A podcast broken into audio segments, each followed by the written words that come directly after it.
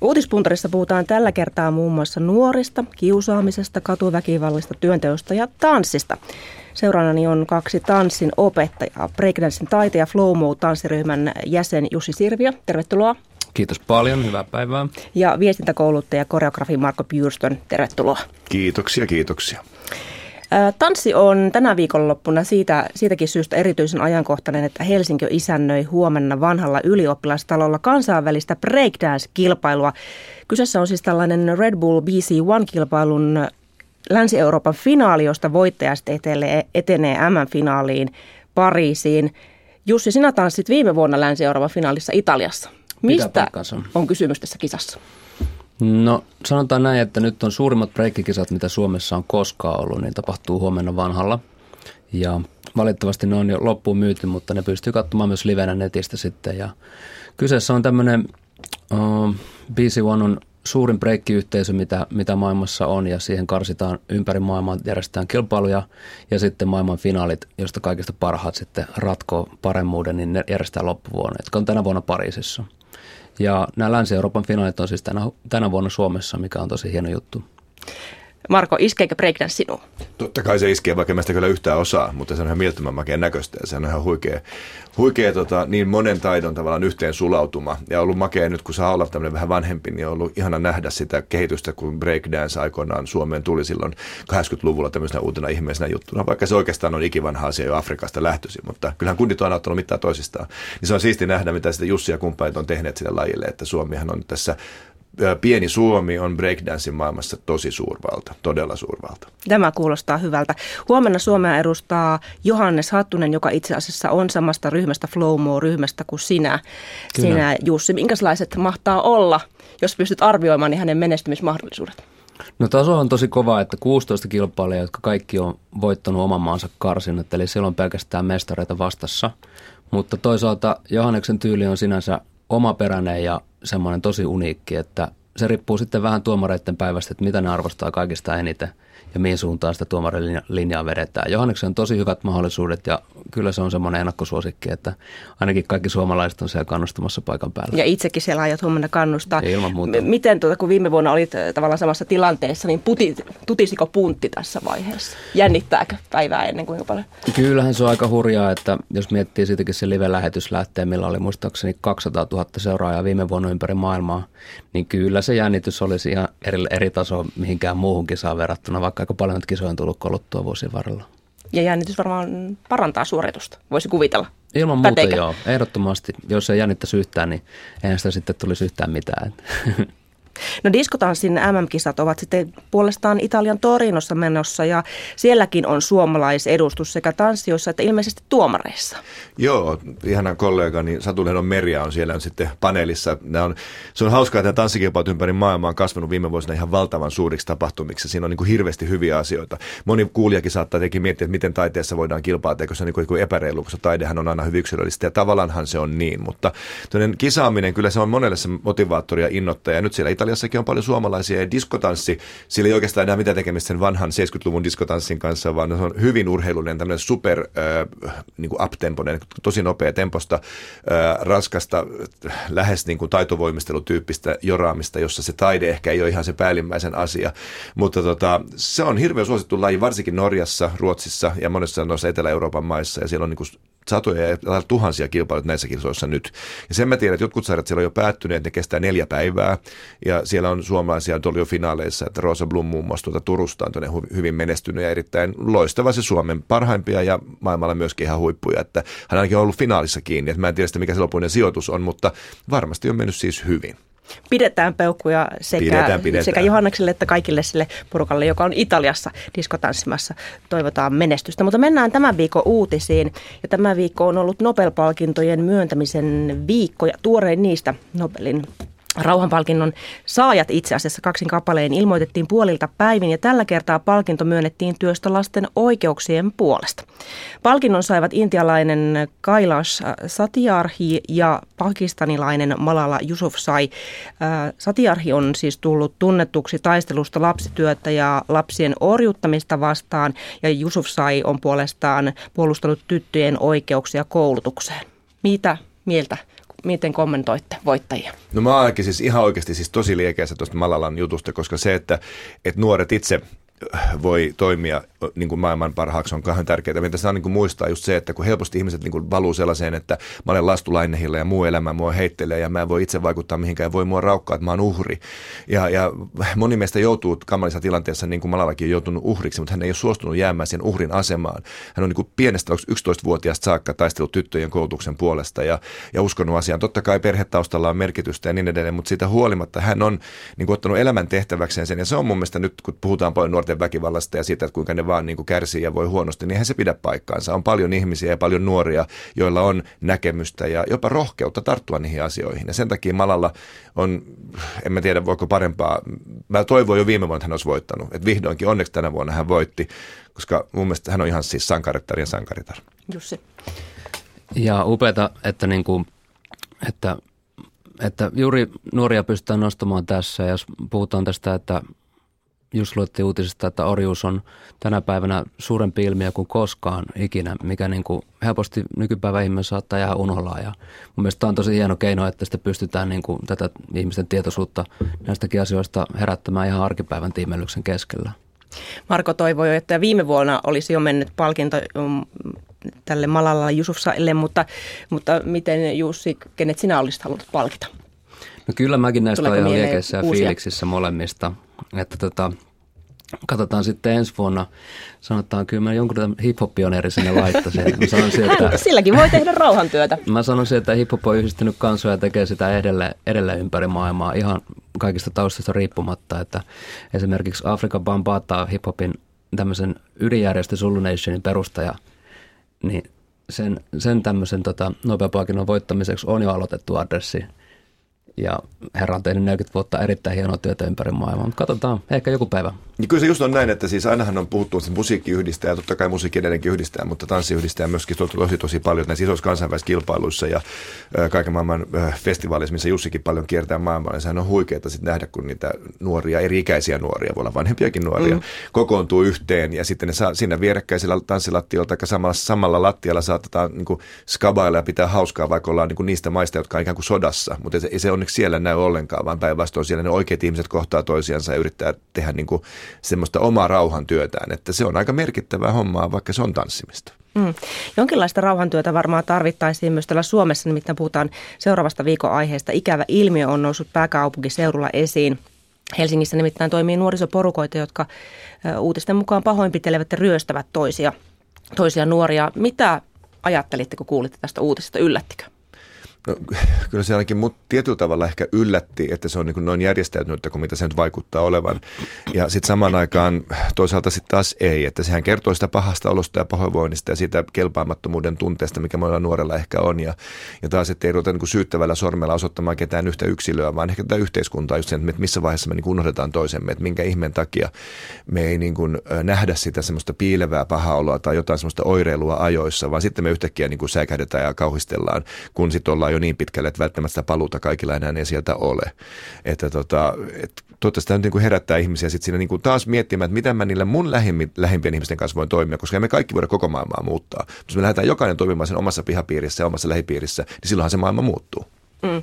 Tässä asemalaisten hankepäällikkö Heikki Turkka on kommentoinut tätä ilmiötä Yle Uutisille sanomalla, että jotkut nuoret hakevat hyväksyntää väkivallan kautta ja kadulla on myös aikuisen nälkäisiä nuoria. Oletko esimerkiksi Jussi tor- törmännyt opetustyössä siihen, että, että nuori on hukassa ja hakee kaveria aikuisesta?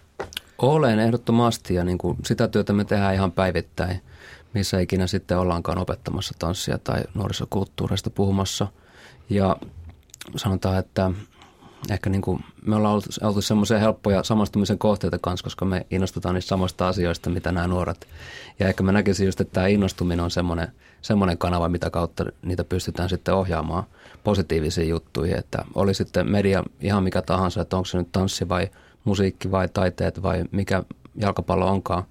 Mutta se, että saadaan se liekki syttymään silmiin, niin se sitten ohjaa sen niin kuin energia oikealle teille.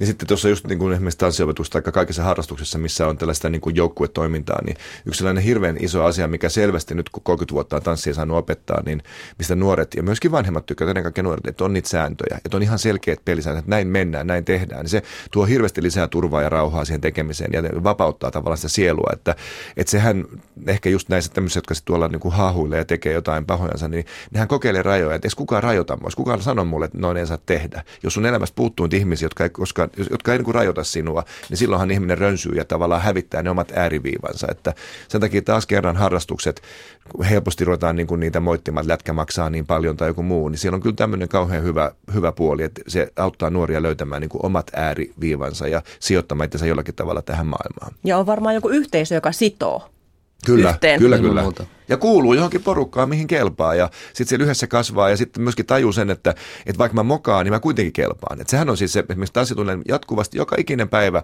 mä sanon sama, että täällä, saa, täällä pitää tehdä virheitä. Siksi me täällä ollaan. Tämä on koulu. Täällä kuuluu tehdä virheitä ja sen virheen tekemisen kautta me opitaan. Ja te huomaatte, että sen virheen tekemisen kautta syntyykin jotain niin kuin uutta ja oivalluksia. Että ajatelkaa, että maailman suuria virheitä, että yksi lääkefirma yritti sydänlääkettä tehdä, mutta Viagra tuli. Se oli mokka. mutta siitäkin joku hyötyy. Niin. Tässä uutispuntarissa tosiaan viikon uutisantia käyvät läpi Preikka ja Jussi Sirviö ja tanssinopettaja ja viestintäkouluttaja Marko Bjurström. Ja tällä viikolla on puhuttu myös sitten kiusaamisesta. Nimittäin ajankohtainen Kaakkonen järjesti alkuviikosta kiusaamista käsitelleen teemaillan, jossa keskusteltiin kiusaamiskokemuksista ja keinoista puuttua siihen kiusaamiseen. Miten te, oletteko itse törmänneet kiusaamiseen? Onko kokemusta? Mä uskon, että ky- kyllä ihan kaikki suomalaiset on jossain määrin törmännyt kiusaamiseen elämänsä aikana ja, ja tota, kokemusta varmasti siis on, mutta mm, puuttuminen on tietysti se, mihin, mihin niin kuin halutaan rohkaista ihmisiä arkielämässä ja olisit kyse kouluympäristöstä tai sitten tanssikoulusta tai mistä tahansa, että se on tosi tärkeää. Ja sitten siinä on sellainen, että, että mä oon ollut, kun on pienestä pitää harrastanut semmoisia asioita kuin ratsastaminen ja laskettelu. 70-luvulla se ei ollut mitenkään kauhean niin kuin pop ja sitten vielä tanssi sen päälle, niin voit nyt tietenkin kuvitella, että kun on ollut kundina Helsingissä koulussa siihen, siinä vaiheessa, niin tota, niinhän se kaikkien mielestä ollut suinkaan mitenkään makea tai cool juttu. Mm. Mutta mä en kokenut sitä kiusaamista. Tämä on nyt se, tässä on niin kuin hirveän tärkeää aina muistaa se, että, että se kiusaamisen rajat on niin hirveän häilyviä, kun se on niin kauhean yksilöllistä. Että mua vahvisti tavallaan se pilkka ja se semmoinen kiusaaminen. Mua se vaan pisti tsemppaamaan enemmän. Sopi tavallaan mulle se, että mä jouduin vähän silmätikuksen. Mä päätin, että hei mä näytän teille, että ei se mua haittaa. Mulla ei tehty koskaan mitään väkivaltaa, mä ei tullut minkään semmoisen asian kohteeksi. Ja, tota, ja sitten ö, varmasti olen itse vahvana ihmisenä ollut sellainen, että tavallaan se mun tapa toimia, tapa puhua, niin joku on saattanut kokea sen kiusaamisen, vaikka mä olen semmoisen niin tarkoittanut. Että tämä on, niin kuin, on myöskin hirvittävän haastavaa se, että koska me ollaan niin erilaisia, niin jos ei sitä kommunikaatiota nyt ole, jos ei sitä keskenäistä juttelemista ja tunteiden niin kuin aistimista ole, niin, niin me tehdään paljon vahingossa vääriä asioita. Että jotenkin kun rohkaistaan ihmisiä ihmisiä kertomaan siitä, miltä musta tuntuu, ja tämä ei tunnu musta hyvältä, niin se asia niin kuin sitten ehkä se ei pääsisi kasvamaan taas niin kauhean isoksi. Mutta kun me ollaan tämmöinen vähän vaikeneva kulttuuri ja vähän vaikeneva yhteiskunta, että me mieluummin ollaan hiljaa ja nieleskellään ja mennään takahuoneeseen ja itketään itsemme uneen, ettei näytä muille, niin se vaan niin kuin pahentaa tavallaan asioita, että kiusaamista eikä kiusottelua, mittelemistä myönteisessä mielessä on aina ollut. Ja sitten se rajan yli helposti luiskahtaa, jos ei kukaan tavallaan huomaa siinä vieressä tai se ihminen itse, joka, jota esimerkiksi kokee, että nyt tämä muuttuu kiusaamiseksi, niin kuin työyhteisöissä. Moni vaan alistuu. Mm. Onko Jussi sinulle tullut sanomista tanssin harrastuksesta? Kuitenkin miehenä harrastat tanssia. No sanotaan näin, että mä kasvoin Keski-Suomessa Muurame, Muuramessa – jossa mä aloitin breikkaa ensimmäiset kymmenen vuotta ja olihan se siellä semmoinen, vähän semmoinen outolintujuttu, että mitä te oikein teette ja eihän niin kuin silloin Suomessa oikein kukaan tätä hommaa edes harrastanut. Mutta sitten se, että just pystyttiin kääntämään, niin kuin Markokin sanoi, se, se energia siihen, että no tehdään sitten kovemmin vielä ja näytetään niille täysillä. Niin se on varmasti ollut se voima, mikä on niin kuin sitten vienyt maailmalle kanssa. Kääntää toisinpäin sen Juuri tavallaan voimaksi. Käännetään se negatiivinen voimaksi positiiviseksi. Asia. No, tällä viikolla on puhuttu myös työelämästä. Jo yli 40-vuotiaiden on kerrottu olevan liian vanhoja palkattaviksi. Oi voi, siis. mä, oi voi, mä oon siis ihan liian vanha. Näin mä oon lähes näin toinen on jalka haudassa. Mä koputtelen siellä pikkuhiljaa. Oi, tässä on. Tässä samalla sektorilla ollaan.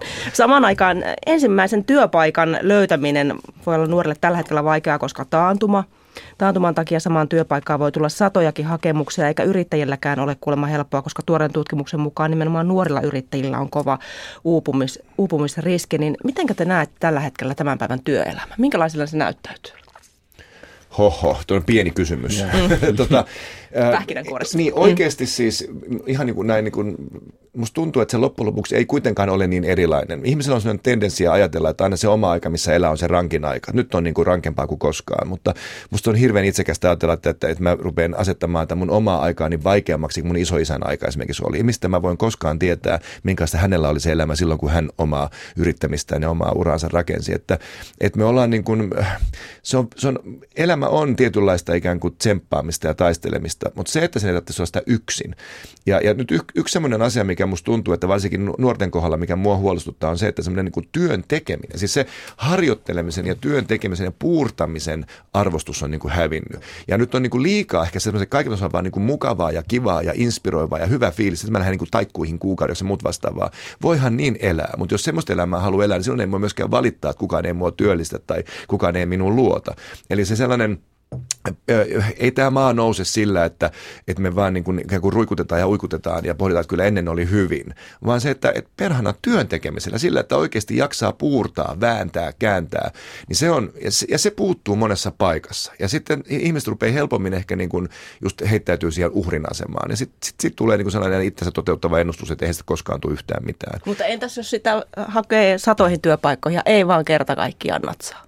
Niin, sitten pitää ehkä miettiä, että pitäisikö hakea joku toisenlaista työtä, ja eikä se tietenkään etä, etä helppoa, en mä sitä väitä, että se olisi helppoa nyt, ja se olisi niin helpompaa kuin ennen, äh, mutta luovuttaa ei ei pidä, mutta just se, että, että pitää yrittää just löytää mikä tahansa työ sitten, lähteä mistä vaan. Helppohan se mun on sanoa, mä sanon että aina kaikkea, mitä mä itse haluan, mutta itse mä oon sen rakentanut ja ihan johonkin muuhun mun piti alun perin niin kuin ryhtyä. Mutta tota, ää, ei se, eihän ne niin kuin lankea sieltä jostain itsekseen, vaan sitä pitää vaan, niin kuin, sitä on pakko vaan vääntää. Mutta sitten niin löytää näitä yhteisöjä ja perustaa ehkä jotain osuuskuntia tai muuta. Ja Suomessa on paljon semmoisia tarinoita niin kuin tosi hienoista niin kuin nuorista, että kun ne on päättänyt, että okei, kun mä en kerran muualle kelpaa, niin me tehdään yhdessä jotain. Ja siitä on syntynyt hienoja asioita. Että aina on vaihtoehto. Ajattelet, että aina on vaihtoehto. Että ei niin kuin hakkaa päätä siihen samaan honkaa uudestaan ja uudestaan, vai ei edes uusi honka, mihin sitä päätä hakataan. kokeilet. Mitä Jussi ajattelet, kuka on liian vanha palkattavaksi töihin? No toi nyt on ihan, ihan absurdi ajatus sinänsä, että jos 40 puhutaan, että, että jos koulutus kestää kuitenkin todella pitkään alasta riippuen tietysti ja sitten siihen päälle vaaditaan vielä pitkää pitkää kokemusta, niin sitten yhtäkkiä kello onkin jo 45 ja sitten ollaan yhtäkkiä liian vanha, kun valmistutaan. niin kuin, ihan, ihan täysin absurdi ajatus mun mielestä ja en mä tiedä, miten sitä nyt pystyy muuttamaan, mutta niin kuin vähän järkeä tähän hommaan ehdottomasti. Puhutaanko tanssisaralla siitä esimerkiksi, että joku on liian vanha?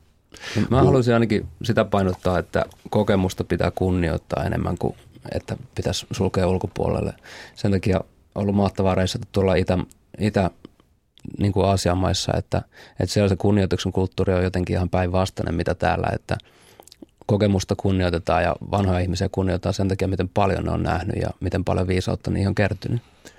Ja, totta kai, mielestä, niin, mm. ja totta kai tanssin saralla niin puhutaan väkisinkin siitä, että tiettyihin asioihin tulee. Siis keho yksinkertaisesti mm. ei enää kestä eikä pysty tekemään kaikkea. Jos, jos mä ajattelen vaikka ihan henkkohto omaa tanssimista, niin se on muuttunut ihan kehollisista syystäkin jo ihan toisenlaista. Ei, ei niin rajua. Se, mitä Jussi ja nuo jätkät niin tekee ja mimmit, niin eihän mä pystyisi. Mä paareilla sairaalaan, koska ei mun lihakset ja nivelet enää sellaiseen niin ke- kestä. Että, tota, että tiettyihin asioihin tulee ikään kuin liian vanhaksi, mutta se samaan aikaan pätevöityy johonkin muuhun. Että, ja se keskusteleminen on kauhean tärkeää tanssijalle se, jos ajatellaan nyt vaikka balettitanssia, niin se on aika rajua, että kun sä oot vähän yli nelikymppinen, sit sä oot eläkkeellä. Mutta onneksi maailma ei lopu siihen. Sitten on opettaminen, voi siirtyä toisenlaisiin tanssitekniikoihin, tehdä toisenlaista esiintymistä. Mutta kyllä se on semmoista, kun se oma keho on vielä se työväline ja sen kaiken fokus, niin, niin, niin se on aika raadollista välillä. Että on se turha lähteä kieltämään, että, että ei se tanssijana vanheneminen, niin kaikille on niin hirveän helppoa. Mm. Mutta kuitenkin tässä yhteiskunnassa puhutaan siitä, että kun niitä hakee töitä, niin välttämättä van, vanhemmat plus 50 ihmiset eivät saa niitä töitä. Mm. Niin miten yhteiskunnan pitäisi puuttua tähän, että tämmöinen peli ei vetele, kun koko ajan huudetaan sitä, että kasvua pitää tulla, pitää jaksaa töissä pidempään. Niin, miksi, miksi yhteiskunnan aina pitää puuttua kaikkeen? Tämä en ymmärrä kysymystä ollenkaan, että siis yhteiskuntaahan on me, eli ihmisten. Me, meidän, meidän pitää niin kuin, just tämmöisiä keskusteluja käydä, niin kuin me käydään tässä mm. nyt. Eli, niin. Mutta eli pitääkö se, olla lakeja, jotka sanovat, ei, että jos työnantaja ei, ei tottele, Mitä niin... enemmän tulee lakeja mm rajoituksia, sen vaikeammaksi tämä elämä muuttuu ja sen ankeammaksi tämä myöskin muuttuu. Ei se, ei se voi lakia säätämään tapahtua, vaan juuri se, että, että ruveta tuomaan niitä hyviä puolia esiin. Koska sit, kun, jos on niin kuin 45 plus ikäinen ihminen, niin on melko varmaa, että ei tule enää lapsia siihen perheeseen. Siinä on monta hyvää asiaa. Tietää, että nyt on ihminen on täällä työssä, on paljon elämänkokemusta, mutta eihän se kaikkiin ammatteihin välttämättä semmoinen ihminen, niin kuin mun ikäinen 48-vuotias sovi. Ja mun pitää sekin hyväksyä, että, että se, että ikääntyy ja vanhenee, niin se on hieno asia ja, ja, ja se tuo uusia mahdollisuuksia, se sulkee ehkä jotakin ovia, mutta se, että taas hakkaa päätä uuteen honkaan. Eli, eli se, että taas heittäytyy uhriksi siinä, että voi oi, olen 51 vuotta, mun elämä on mennyt ja kukaan ei minua huoli. Niin silloinhan itse jo sanoo, että älä huoli minua, kun mä olen huono. Mutta jos se lähtee miettimään, että no, mutta hei, mä kehitän tätä puolta ja mä rupean tässä asiassa niin kuin tsemppaamaan, mä pidän mun kunnostani huolta, niin yhtäkkiä mut huolitaan. Että kyllä on monta työnantajaa ja, ja monta työpaikkaa tulee vielä olemaan, jossa tapellaan 5-60, 65-vuotiaasta osaajista, fiksuista, elämän kokemusta omaavista, empaattisista, rakastavista ihmisistä. Mutta ei kukaan halua ruttuturpaa, jos on 60 tai 20. Se on ihan sama, minkä ikäinen sä oot. Mutta jos sun asenne on päin mäntyy, niin sitä mitään tuu. Tämä oli aika painava puheenvuoro, kiitoksia. Otetaan seuraava uutinen, joka liittyy vähän tämmöisen elämänmuutoksen, ehkä sen u- sinun kaipaamasi uuden hongan hakemiseen. Nimittäin Etelä-Karjalan radio uutisoi eilen, että Safi Taipale on keksinyt riskittömän tavan tutustua elämään maaseudulla.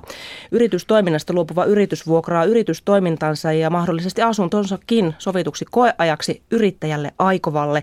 Ja samalla sitten yrittäjä toimii neuvonantajana ja tukena yrittäjyyttä kokeilevalle. Eli tällä tavalla voi kokeilla elämän muutosta maaseudulla. Miltä kuulostaa? Lähtisittekö mukaan? Tämä on mielenkiintoinen projekti sinänsä. Me ollaan vähän niin kuin samoista taustoista, että molemmat ollaan tanssikouluyrittäjiä. Vaikka ollaankin vähän eri, eri aloilta, niin silti molemmat alat on vähän semmoisia, että varmasti molemmille on sanottu, että ehkä, ehkä teidän ei kannattaisikaan lähteä tähän. Mutta silti samalla tiellä ollaan vielä molemmat ja, ja niin kuin avaroilla katsella. Ilman muuta voisi koittaa ihan, niin kuin, ihan uusiakin yrittäjyyden aloja, miksei. Ja sitten toi, toihan on niin kuin loistava tapa tavallaan kehittää sellainen niin kuin sukupolven vaihdos, eikö niin, kun, kun se ei välttämättä omassa perheessä siirry eteenpäin, niin löytää uudenlaisia. Ja tämän, tämän, tämän tapaista esimerkiksi tanssikoulussa tapahtuu, ja meilläkin kun Step on iso, iso puljo, meillä on paljon opettajia, me ruvetaan osa olemaan oikeasti aika vanhoja jo ja tehty sitä kauan aikaa, niin, niin se, että, että siihen meidän ikään kuin porukkaan, sinne johtoporukkaan on otettu nuoria ihmisiä, tarkoituksena, niin kuin, että kiinnostaako teitä, että, tulee, että joskus tämä voisi olla sitten teidän koulu, kun meistä aika jättää. Ja, tota, ja sehän on ihanaa, se on maailman hienointa. Toi on mun mielestä loistava ajatus, ja, ja juuri näin, koska ei voi vaatia, että välttämättä ne omat jälkeläiset haluaa tehdä sitä samaa hommaa. Mutta tostahan se saattaa yhtäkkiä löytyykin se sellainen tapa, että, että se tapahtuu ikään kuin pehmeästi ilman, että se toiminta lakkaa. Ja joo, hieno. Mm, ja aina pääsee takaisin kuulemma takaisin kaupunkiin, niin, jos kiinnostaa. Näin tässä uutisessa ja, ja tämä on nyt just se uusi honka. Tämä on juuri nyt se, että, että lähtee rohkeasti kokeilemaan jotain, koska monessa ihmisessä on sellaisia piileviä taitoja, mitä ne ei itse tunnista, eikö niin? Ja kun mä, on, mä luulen olevani hyvä tässä yhdessä asiassa, että tätä mä oon aina tehnyt. Ja samaan aikaan mä en tajua, että mä voisin olla paljon paljon parempi jossain muussa. Ja yhtäkkiä tuommoinen, kun lähtee vaikka maaseudulle, mä maatilaa pyörittämään, niin huomaa jonkun salaisen tota noin, niin semmoisen tota, maajussin itsestänsä, joka sitten mullistaa koko systeemin, koska katsoo sitä asiaa vähän eri vinkkelistä kuin ehkä ehkä ne perinteiset tekijät ja siltä koko maailma ehkä uudistuu. Aina uutta toivoa. No uutta toivoa on tullut myös siitä, kun kulttimaineeseen noussut amerikkalainen äh, televisiosarja Twin Peaks, siitä on siis odotettu kuin kuuta nousevaa, että uusia jaksoja tulisi ja nyt televisiokanava Showtime kertoo, että sarja palaa vuonna 2016. Lyhyt kierros, kuinka tuttu Twin Peaks on teille? Mä voin aloittaa. Twin Peaks on niin tuttu kuin se tunnusmusiikki on, että mä kuulun niin, niin henkilöihin, jotka tunnusmusiikin kuultua on valitettavasti kääntänyt kanavaa. Mutta ehkä mä aloitan sitten tästä uudesta 2016 sarjasta ja päädyn siitä sitten alkuperäisiin, kuka tietää. Oletko sinä katsonut? Tässä on nyt hassu asia, mulla on ihan sama nimittäin, koska mä, oon, mä näin sen ekan jakson silloin aikoinaan, se ei kolahtanut muista yhtään, mutta joku tuli sellainen tunne, että mä tiedän, miten tämä tulee päättymään, ja mä olin jotenkin ihan hirveän pettynyt. Mä olin ehkä väärässä moodissa ja vä, ehkä myös rupesin sitä just katsomaan nyt, niin mä voisin innostua. Se ei koskaan kolahtanut muuhun, mutta, mutta hienoa, kun se oli, mä tiedän, että se oli monelle ja monelle munkin läheiselle ihmiselle tosi tärkeä sarja, että ihan mielenkiintoista, minkälainen uusi versio on, mutta on aina vähän pelottavia, kun Dallasinkin uudet versiot, niin nythän se loppuu Jenkeissä kuulemma, niin ei ne, ne ei välttämättä sitten toimi. Mutta mikä siinä? Yrittää täytyy. Taas uusi honka. Taas uusi honka. Mm-hmm. Minkä TV-sarjan te haluaisitte, että palaisi takaisin? Jos en Twin Peaks iske, niin mikäs muu? Jussi. Mm. No mä itse fanitan semmoista semmoista animaatiosarjaa kuin Boondocks, joka sijoittuu tuonne hip-hop-maailmaan ja Yhdysvaltojen lähiöihin, mikä on tehty tämmöisellä mangatyylisellä japanilaisella lähestymisellä. Mun mielestä siinä on niin hieno, tämmöinen kulttuurien kohtaus, että mä ootan ehdottomasti sitä neljältä tuotantokautta, mitä ei ole vielä tullut.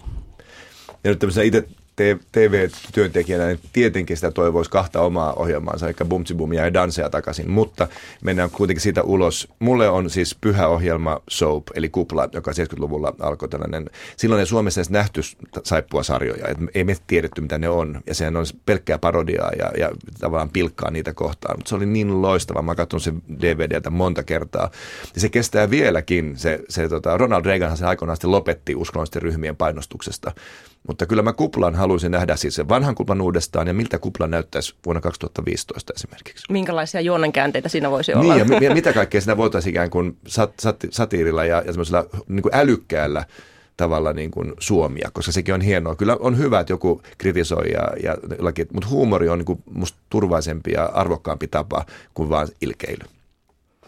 Tähän on hyvä lopettaa. Kiitoksia uutispuntarista ja uutisten arvioinnista.